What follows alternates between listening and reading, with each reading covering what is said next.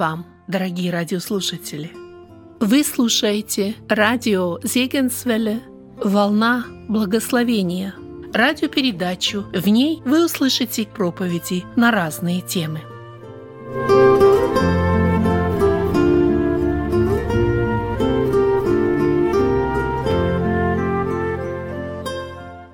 Вы слушаете продолжение тем по книге Эрнста Мудерзона «Иаков Иосиф».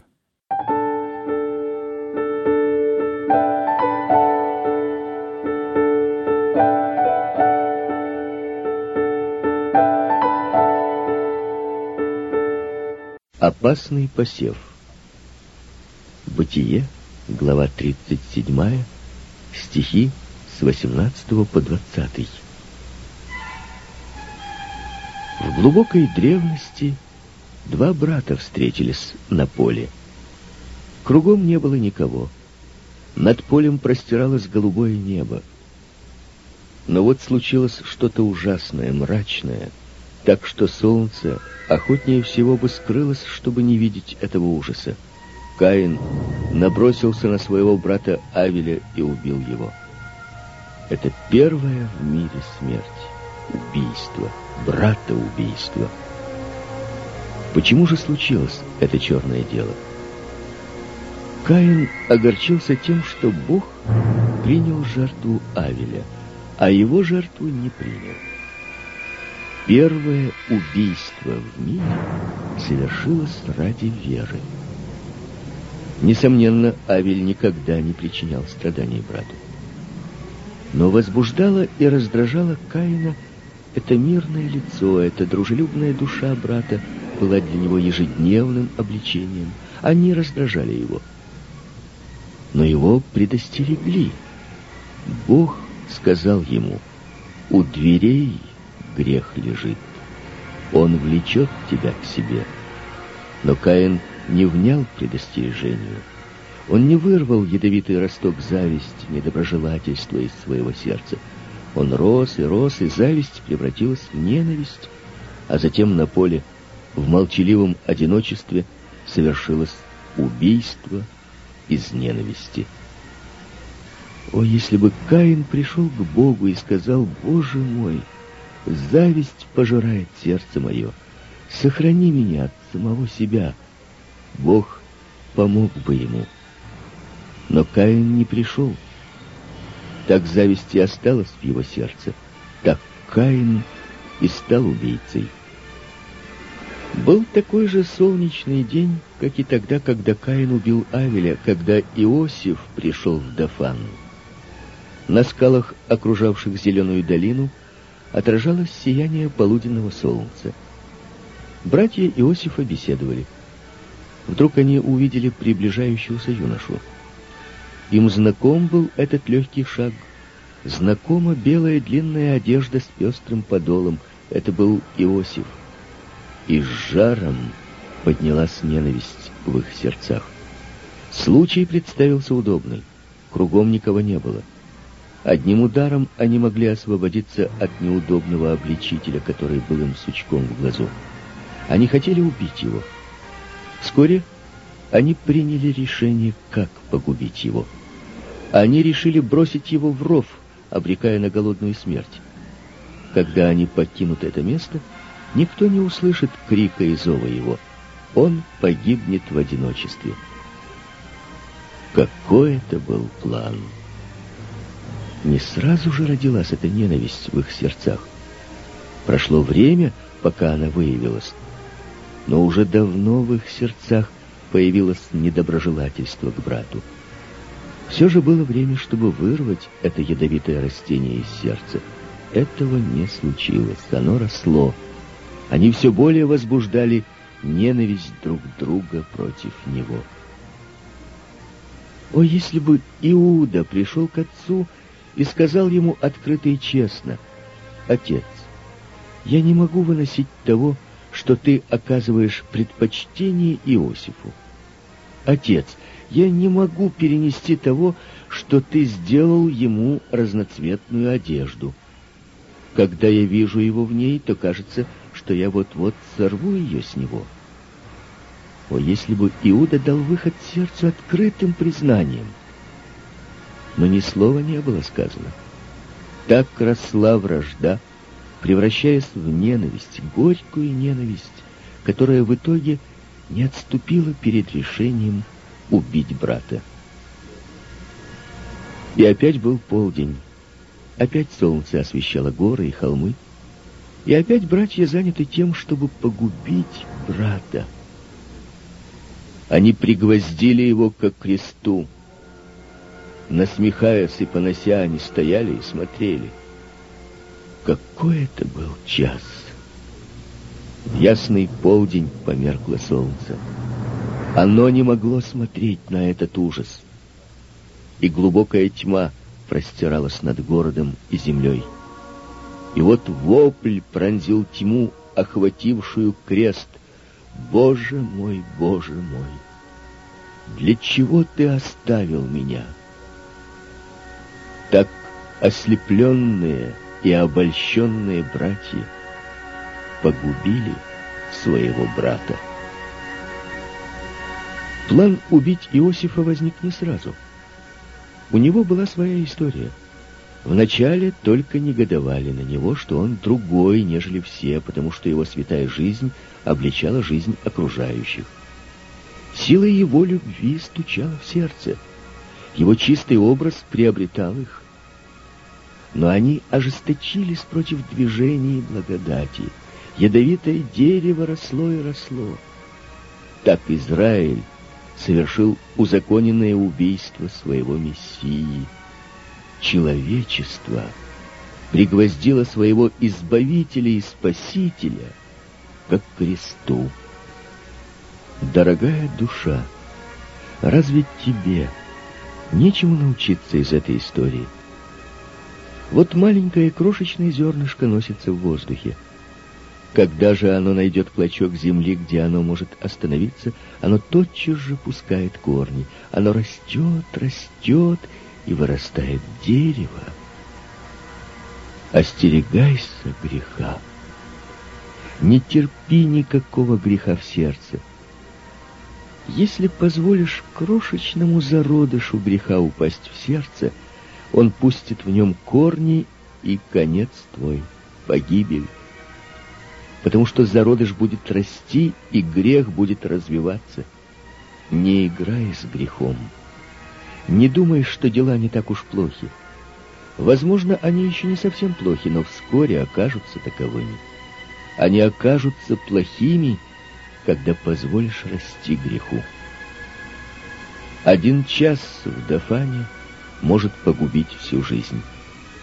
Годы и десятки лет могут оказаться под тяжелым гнетом, поэтому не давай греху возможности исполнять свою волю, но господствуй над ним.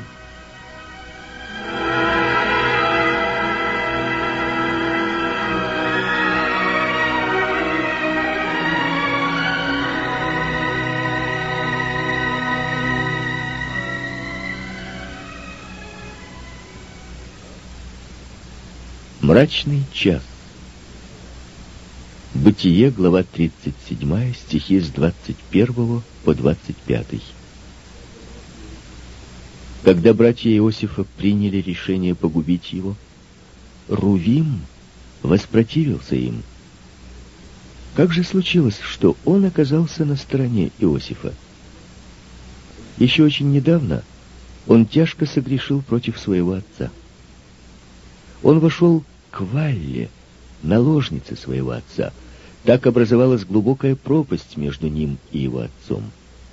Иаков так никогда и не смог забыть того, что сделал Рувим. В своем прощальном слове, с которым он обратился к Рувиму перед своей смертью, он вспомнил этот тяжелый грех.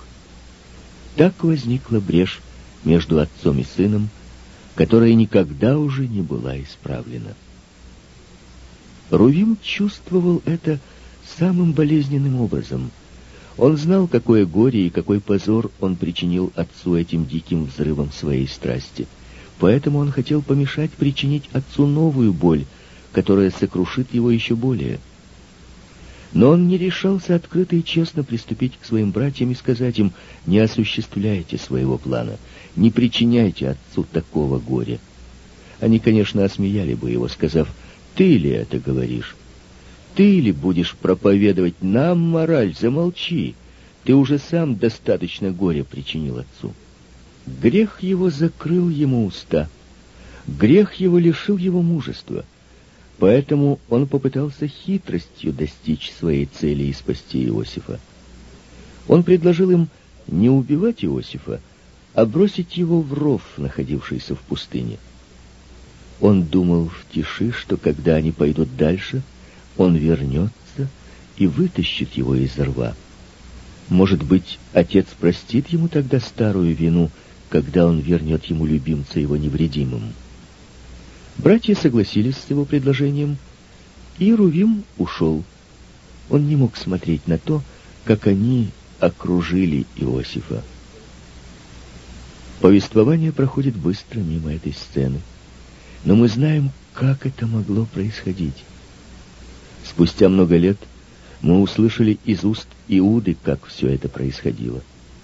Вначале они окружили его упреками, будто он пришел, чтобы шпионить за ними — на все его заверения в том, что отец послал его для того, чтобы принести им пищи, и чтобы увидеть, как они живут, они ответили насмешками, «Ты пришел, чтобы высмотреть, что мы делаем, а затем донести отцу».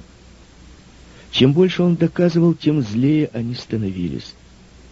Они сорвали с него разноцветную одежду, которая так возбуждала и оскорбляла их.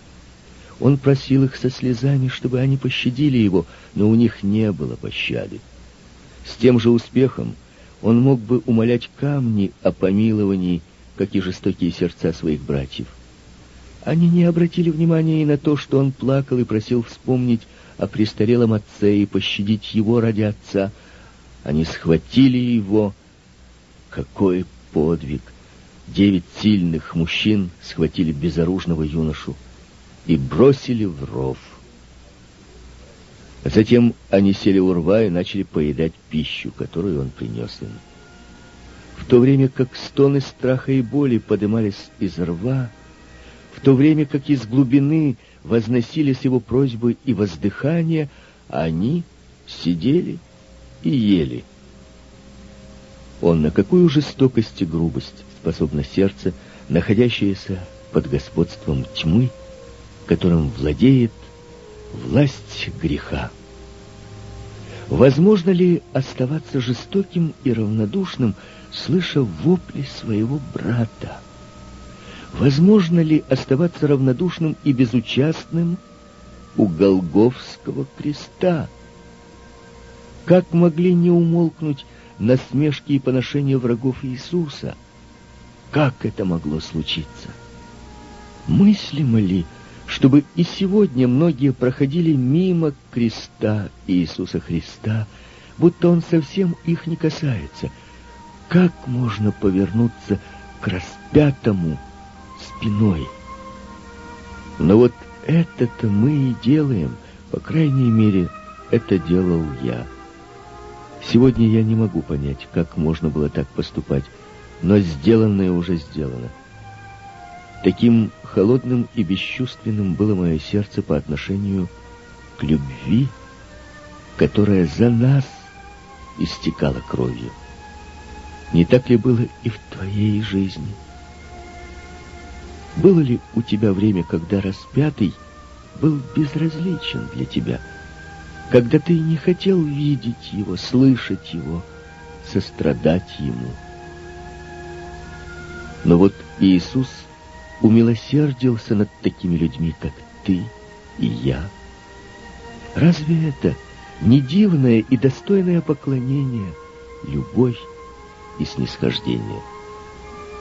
Не правда ли, если Он умилостивился над нами, то и нам необходимо любить тех, которые сегодня живут так, как мы жили некогда. Они еще не знают Иисуса, они еще не понимают его бесконечной и непостижимой любви. Бедные люди, они не знают, что делать. Какая картина! Вот братья сидят и едят. А когда раздаются в глубине стоны, они встречают их взрывом смеха.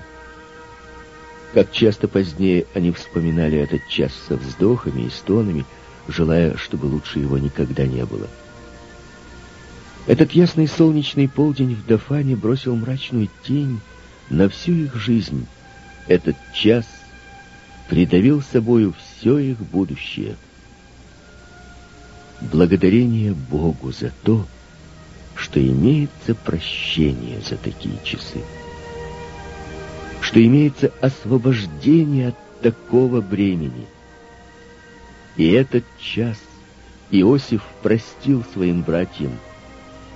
Неужели Иисус будет посрамлен перед Иосифом? Никогда. Да будет прославлено его имя. Возблагодарим за его вечную благодать.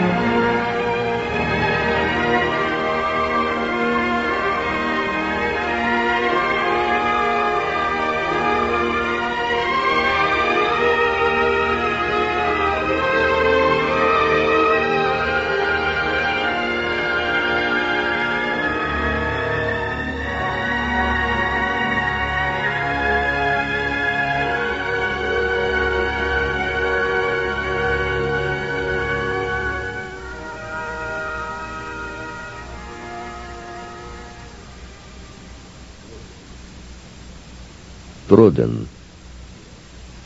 Бытие, глава 37, стихи с 25 по 30. В то время, когда братья Иосифа ели свой обед, с востока прибыл в Дафан караван. Дорога, по которой он прибыл, была одной из главных магистралей Палестины. Она соединяла Галаад и другие области по ту сторону Иордана с берегом моря. Затем путь этот далее пересекал землю филистимскую и достигал дельты Нила. Когда этот караван приблизился, братьев Иосифа внезапно осенила мысль. Они знали, что эти караваны были нагружены не только различными восточными специями, которые применялись в Египте для бальзамирования умерших, но они привозили в Египет еще и живой товар, рабов, которые были весьма желанным продуктом на рынках Египта. Иуда первым выразил мысль, которая появилась при виде каравана. Что польза, если мы убьем брата нашего и скроем кровь его? Пойдем продадим его измаильтянам, а руки наши да не будут на нем. Это предложение встретило всестороннее одобрение. Они поспешили к рву, чтобы извлечь оттуда Иосифа. Как обрадовался Иосиф! Как он благодарил их, он думал, что братья только пугали его, а сейчас отпустят его домой. Бедный Иосиф. Между тем караван приблизился. Как велик был ужас Иосифа, когда он заметил, какое намерение у его братьев. Он стал еще раз заклинать их. Он просил со слезами не делать этого, но они не обращали на него внимания. В несколько минут сделка была заключена — Братья получили свои деньги за преступление, а Иосиф отправился вдаль, привязанный к длинной цепи рабов. Продан. Сперва, конечно, он был как парализован. Мыслимо ли это? Еще сегодня утром он был счастливым сыном свободного человека, а сейчас стал рабом. Не злой ли это сон? Была ли это действительность? Вперед, только вперед. Когда он оборачивался в ту сторону, где исчезала вдали голубая черта Ливана, Его подталкивали вперед удары кулаков и пинки ног. Так исчезала позади родина, отчий дом, детство с его безоблачным счастьем. Братья продали его в рабство. Когда он осознал свое положение, что же он сделал? Если он не мог более возводить очей своих к высотам Ливана, он мог возводить их к горам. Оттуда приходит помощь. Он ухватился в молитве за своего Бога. Как хорошо, что он так рано в юности вступил в эти тесные личные отношения с Господом. Что бы сейчас случилось с ним, если бы у него не было опоры в своем Боге и Господине? В добрые дни можно думать, что можно обойтись без него, что он не нужен. Но когда постигнут бедствия и страдания, как хорошо, если можно опереться на Господа, когда не нужно искать Его, когда находишься в связи с Ним. Дети Божии знают это хорошо. Если бедные дети мира сего теряют мужество в скорбях и страданиях, если они не знают, как освободиться от них и впадают в сомнения, то дети Божии получают утешение от Господа в таких обстоятельствах. Только тогда они узнают, чем обладают в своем Господе. О, бедные люди причиняют мне теперь боль, когда им нужно идти по жизни с ее бедствиями, не имея Спасителя. Это действительно страшно.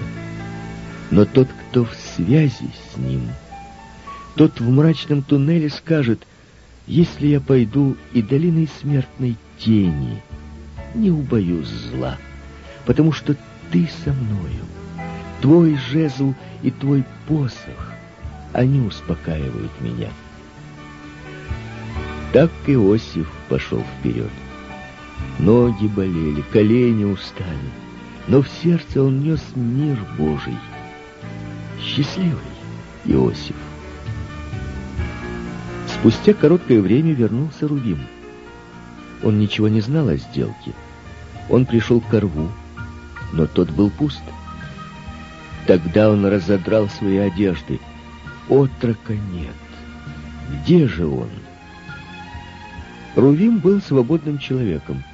У него была жена и ребенок. Он был здоров, но у него не было опоры в своем Боге.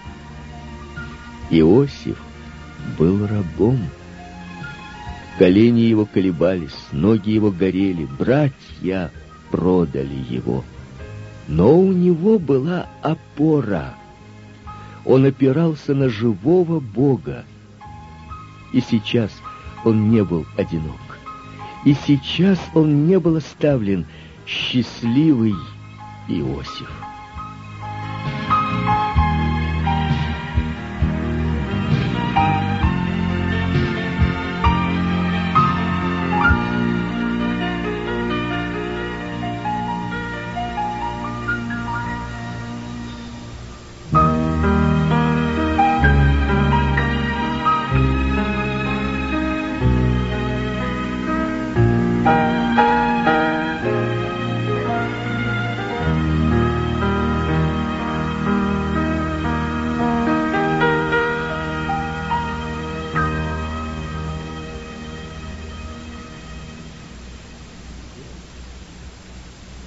Тяжелые дни.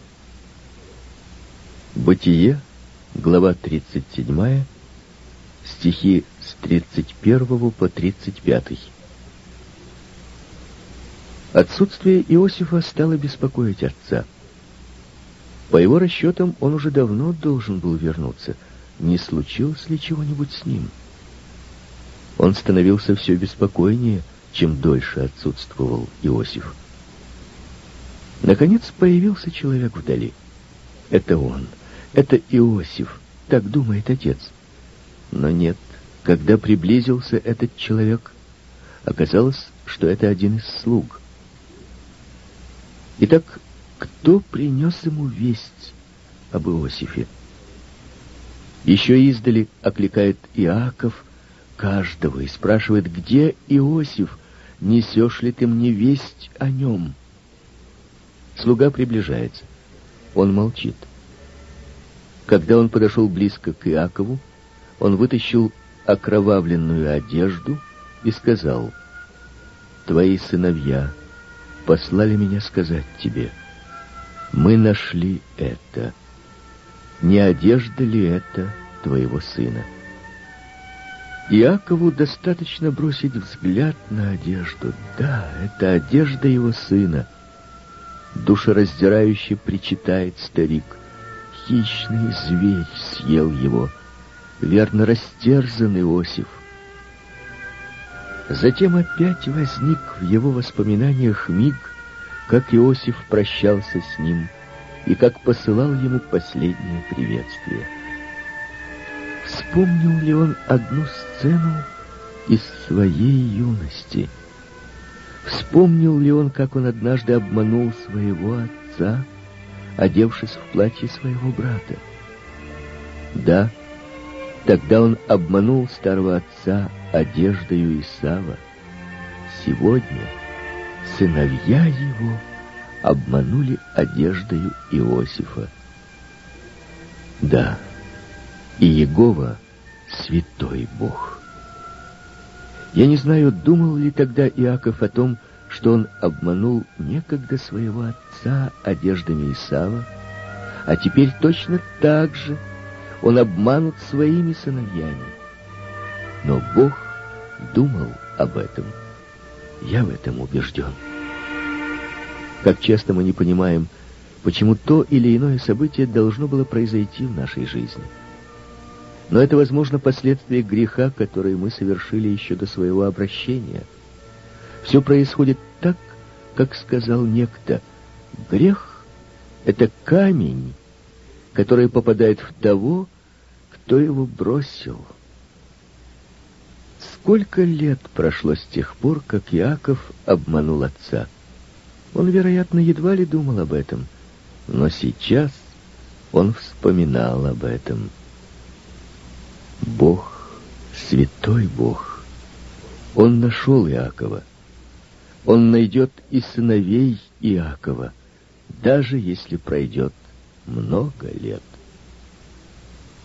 Между тем казалось, будто сыновья Иакова не осознали своего греха. Сперва они отсутствовали сколько только могли. Совестно было встретиться с отцом и слушать его плач об Иосифе. Но, в конце концов, они должны были вернуться домой. Все-таки им хотелось подольше отсутствовать. Первая встреча. Не сокрушились ли они, когда увидели лицо отца? Не пали ли они к его ногам, сказав, «Прости, отче, что мы причинили тебе такие страдания. Иосиф не умер, мы продали его, но мы обыщем Египет, чтобы найти его и вернуть к тебе». Нет, они не сказали этого. Они утешали его. Какое лицемерие, ложь и обман. Но утешение их не утешали. Между тем Иосиф находился уже, быть может, на невольничьем рынке. Как скотину его привязали к столбу. Купцы приходили и уходили. Какое унижение для человека с бессмертной душой быть выставленным для продажи, как скот. И все же не надо было весьма сожалеть об Иосифе. Иосиф взирал на Бога, и Бог был с ним. Но о братьях Иосифа следовало сожалеть. Идти по жизни с таким грузом — как это страшно! Как тяжело идти под таким бременем! Всякий раз, когда они возвращались домой и видели, как скорбил отец, как он тяжело опирался на палку, они говорили себе в сердце, «Это наша вина». Когда же они слышали, как он говорил, «С печалью сойду к сыну моему в преисподнюю», какой-то комок подкатывал к их сердцу. Иуда, скажи, Иуда, исповедуй свою вину. Востократ лучше исповедать вину, нежели жить под бременем. Но нет, ни слова не сорвалось с его уст. Так проходили годы, десятки лет. Двадцать два года они находились под этим бременем своей вины. Какая несчастная жизнь! Друг мой, не тяготеет ли над твоей душой бремя вины? Что-нибудь совершилось в минувшие дни, что тяжело тяготеет над твоей душой? Не молчи, исповедуй. Ты сделаешь себя несчастным, если промолчишь. Вся твоя жизнь погибнет из-за этой старой истории. И если даже это явится для тебя сокрушением, если это повлечет за собой наказание, то и это лучше, нежели всю жизнь ходить с обремененной совестью и никогда не знать покоя. Я встречал такие бедные души, которые десятки лет носили с собой грех, не желая его исповедать. Какая нищенская жизнь! Нет мира, нет покоя, пока не сбросишь старого бремени. Сделай это. И если даже внешне у тебя все хорошо, какая польза, если у тебя нет мира с Богом? При всем твоем внешнем благополучии ты бедный, несчастный, встревоженный человек. Да, ты таков, и потому я прошу тебя, не поступай так, как братья Иосифа. Ты обманешь самого себя. Если грехи твои красны, как пурпур, Он сделает тебя снега белее. Что бы ни было, что угнетает, обременяет тебя, исповедуй это, исповедуй. Если сравнить, кто же все-таки счастливее, Иосиф на невольничьем рынке в Египте или братья его дома, нетрудно найти правильный ответ. Бедные братья, как несчастна их жизнь под бременем вины. А Иосиф, несмотря на все, счастливый человек.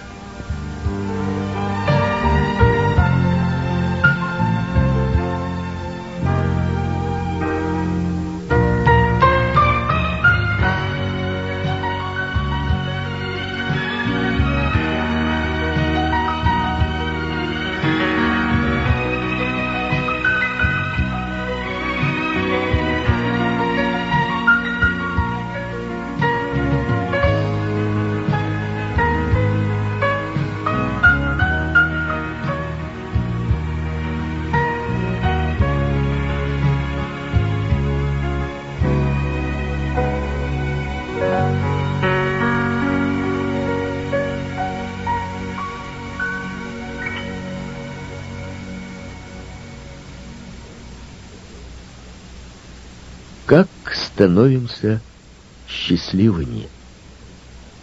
Бытие, глава 39, стихи 1 и 2. Итак, мы встречаем Иосифа, раба, в доме Патифара. Какая разница в сравнении с его прежней свободной жизнью? Он вырос на воздухе и при свете солнца, сын богатого человека. А вот сейчас он обречен выполнять самую низкую работу раба. Нельзя ли было впасть в сомнение? Можно ли было сравнить настоящее с минувшим? Я не удивился бы, если бы здесь было сказано, когда Патифар купил Иосифа, он, Иосиф, предался отчаянию. Или если бы было сказано, Иосиф наложил на себя руки — очень многие поступают именно так. Переживание, смерть близких или потеря имущества, и они обращаются к флакону с ядом. Но здесь не то. Иосиф не впал в сомнение. Что же здесь? И был Господь с Иосифом. Он был успешен в делах. Удивительное слово. Удивительный человек этот молодой Иосиф.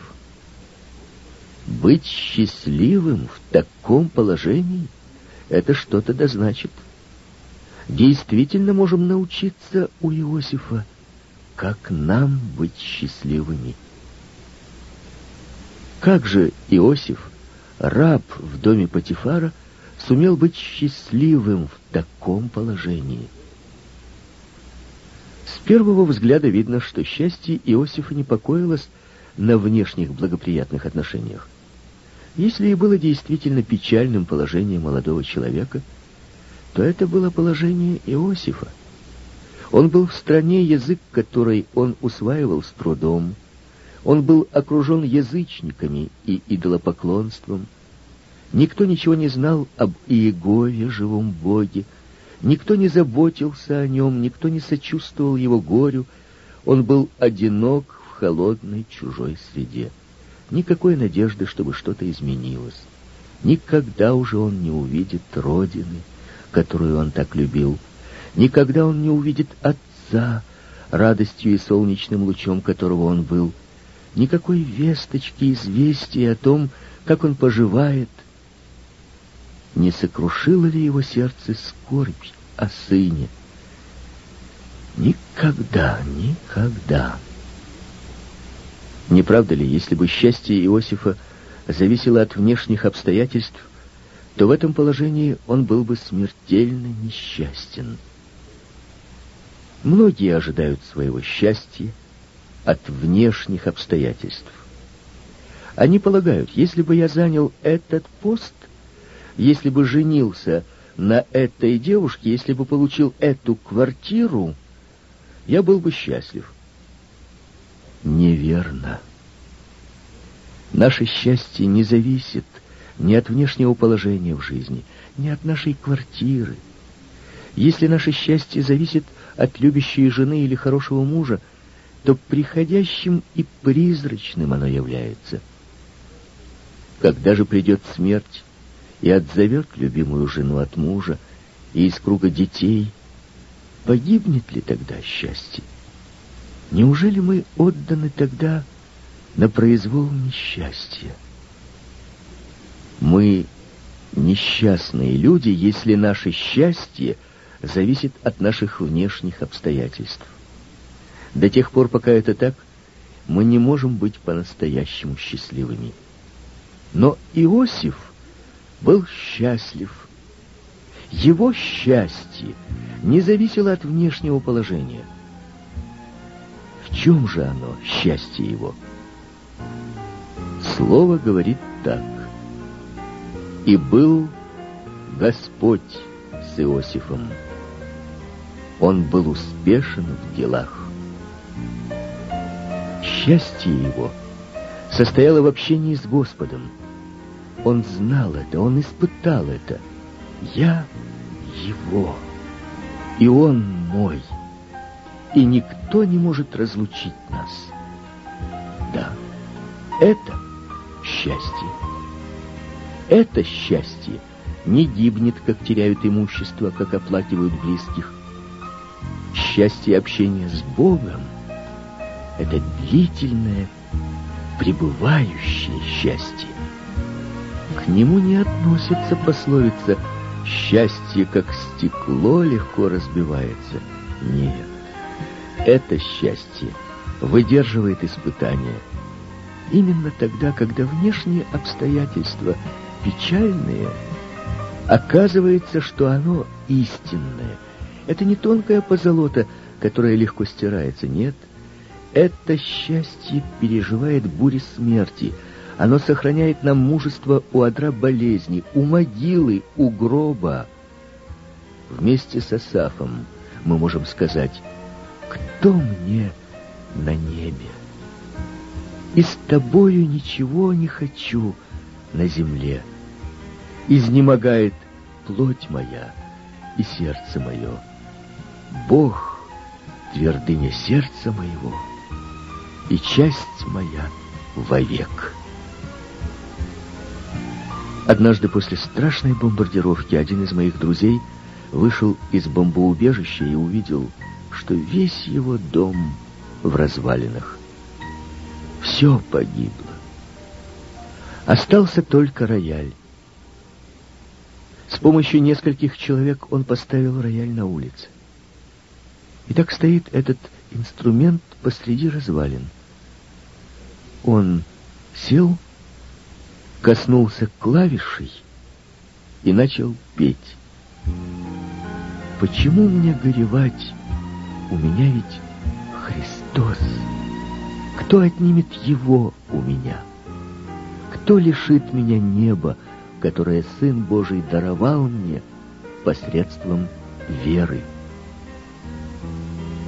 Слава Богу за то, что существует такое глубокое, испытанное, вечное счастье. Счастье не только для добрых дней, но счастье и для тяжелых часов. Счастье на всю жизнь, счастье в смерти, во времени и в вечности. Знакомо ли тебе это счастье? Обладаешь ли им? Не постыдись перед Иосифом. Не гораздо ли лучше мы знаем Бога, нежели Иосиф? Мы знаем Его как нашего Отца во Христе Иисусе. У нас Его обетование «Се я с вами во все дни до скончания века». Он дарует нам свой Дух Святой, который обитает и пребывает в нас. Он входит в наше сердце. Так стоит ли нам, сынам Нового Завета, вешать голову и жаловаться на свои обстоятельства? Тогда мы оказались бы в стыде перед Иосифом. Нет-нет, смотри на Иосифа и учись у него, как можно быть счастливым. Вступив в более полное, искреннее и длительное общение со своим Богом, и ты постигнешь вечное счастье. Насколько легче тебе, нежели Иосифу? У Иосифа не было Библии. У Иосифа не было общения с детьми Божиими.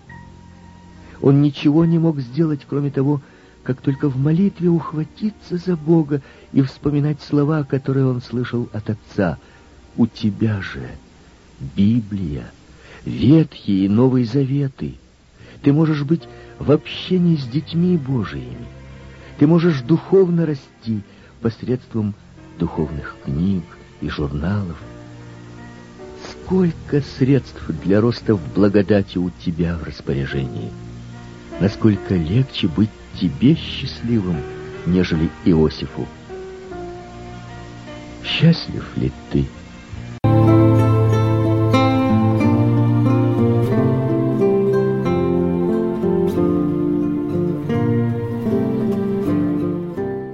Слушали радио Зекинсвелле «Волна благословения», город Детмалт, Германия. Дорогие радиослушатели, мы желаем вам Божьих благословений.